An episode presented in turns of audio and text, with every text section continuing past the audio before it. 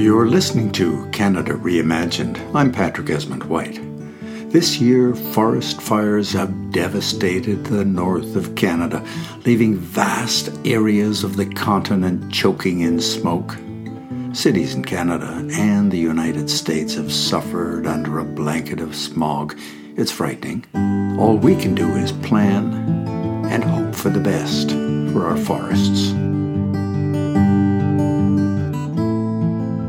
The maple tree is a Canadian icon. Its leaf graces our flag, but it's much more than that. It's a symbol of the importance of forests to Canada, including our boreal forest, the largest intact forest on Earth, with around 3 million square kilometers, still relatively undisturbed. These forests, it turns out, are critical to the fight against climate change. Forests capture carbon. Sadly, Ancient forests with the best timber are already in dire shape. What's left must be protected to the extent that it's still possible. It may already be too late. We're also talking about ecosystems, not simply trees. Plants, trees communicate with each other in ways humans are only starting to grasp. Forest ecosystems are the foundation of natural life for the flora and fauna that make Canada what it is. The First Nations, like many ancient cultures, understood this, but history shows that humans are better at hindsight than foresight. I recall reading a Greek philosopher bemoaning that deforestation had exposed the bony stones of that land, left naked as the green forest cover was cut and burned.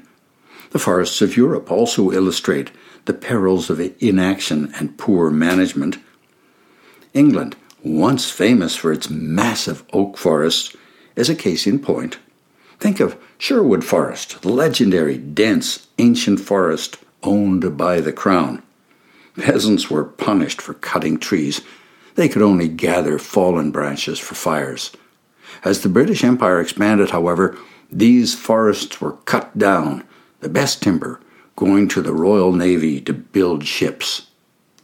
Having destroyed their own forests, the British needed lumber from North America. Canada responded. One year in the early 1800s, over 1,200 ships loaded with timber left the port of Quebec City. It was big business. On the return trip, the empty ships needed ballast. Many carried what they called walking ballast. Scottish peasants forced off their land by hunger or by landowners who wanted to graze sheep to supply the wool for the new steam powered mills, or Irish peasants forced off their land so food for England could be grown even as the Great Famine devastated Ireland. These newcomers to the colonies were not so much settlers as they were refugees. Soon enough, they were cutting timber in the new land they now called home. Indigenous people could only watch as their fertile land was claimed by newcomers, parceled and deeded to immigrants, all in the name of the Crown. Today, Canada still has a quarter of the world's boreal forest, though it is endangered. The pulp and paper and lumber industries employ over 200,000 people and contribute about $24 billion to Canada's GDP. Forestry has been a story of boom and bust. Currently, softwood lumber is in high demand, but that can change with the ups and downs of the economy.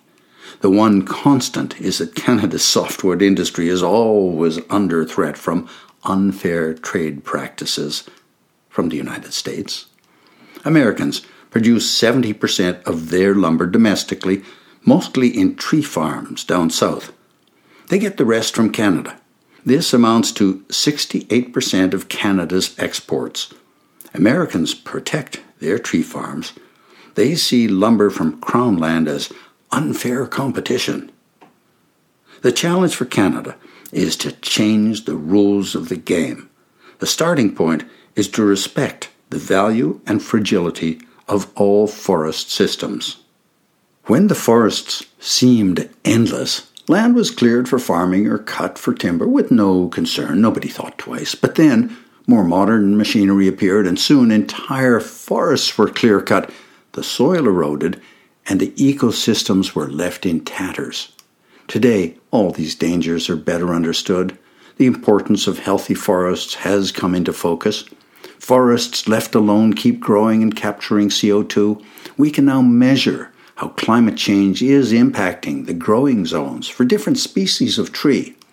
New pests that nature held in check at one point now survive to devastate forests. Forest fires, part of the natural regeneration process, are more frequent and dangerous in regions hit by drought.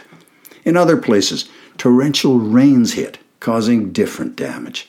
First one, then the other forest, indigenous or otherwise, must manage the harvest of lumber while reducing the carbon footprint.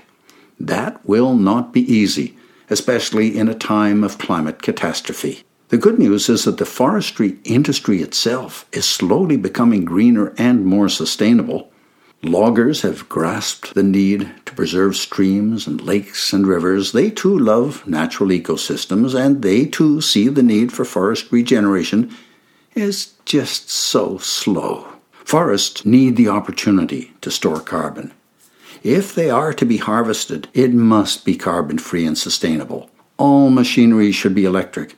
Airships could lift people and materials in and out of the inaccessible areas. Fortunately, a reinvention of forestry is underway, slowly.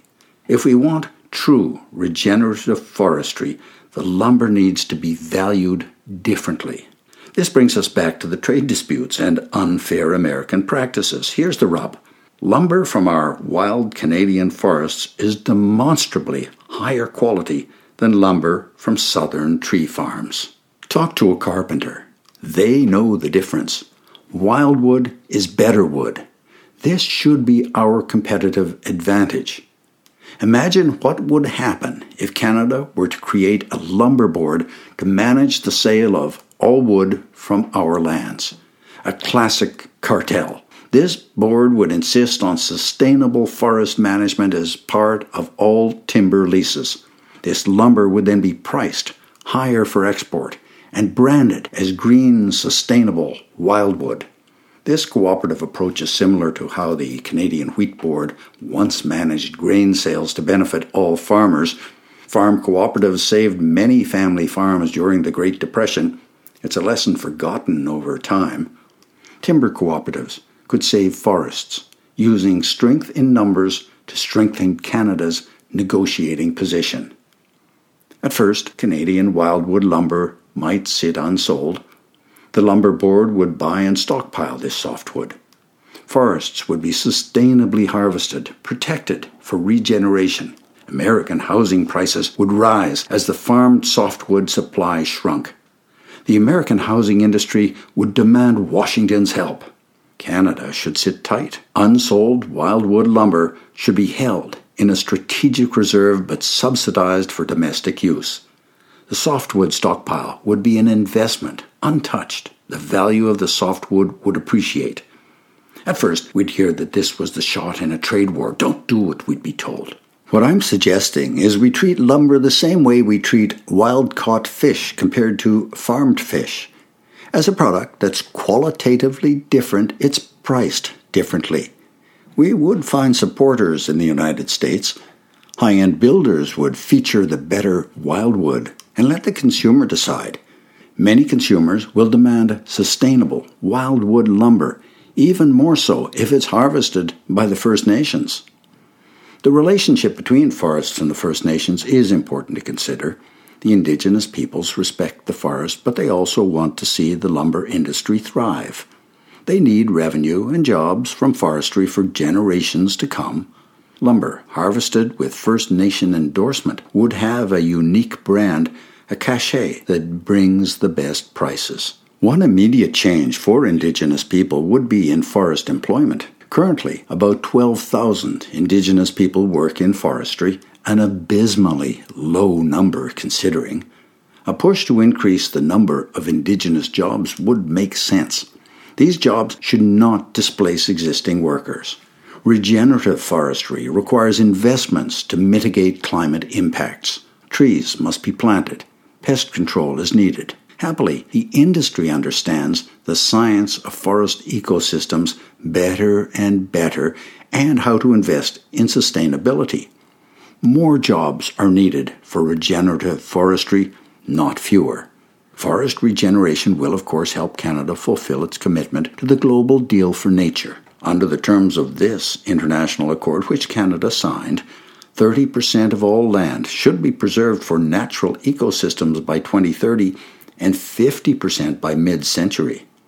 A change that lets forests be managed by the First Nations would, in short, be part of an industrial strategy. It's a cornerstone of a climate action plan. It would place nature at the heart of a new national dream. Canada's forests must be guarded, healed, and harvested in a sustainable manner. Do this, and the forests will help us reverse the climate crisis. You've been listening to Canada Reimagined. My thanks to Tom Plant for the theme music, Tom Evans for my artwork, and to Harbinger Media, a collection of Canadian independent podcasters that I'm honored to join. I'm Patrick Esmond White. Tune in again and spread the word.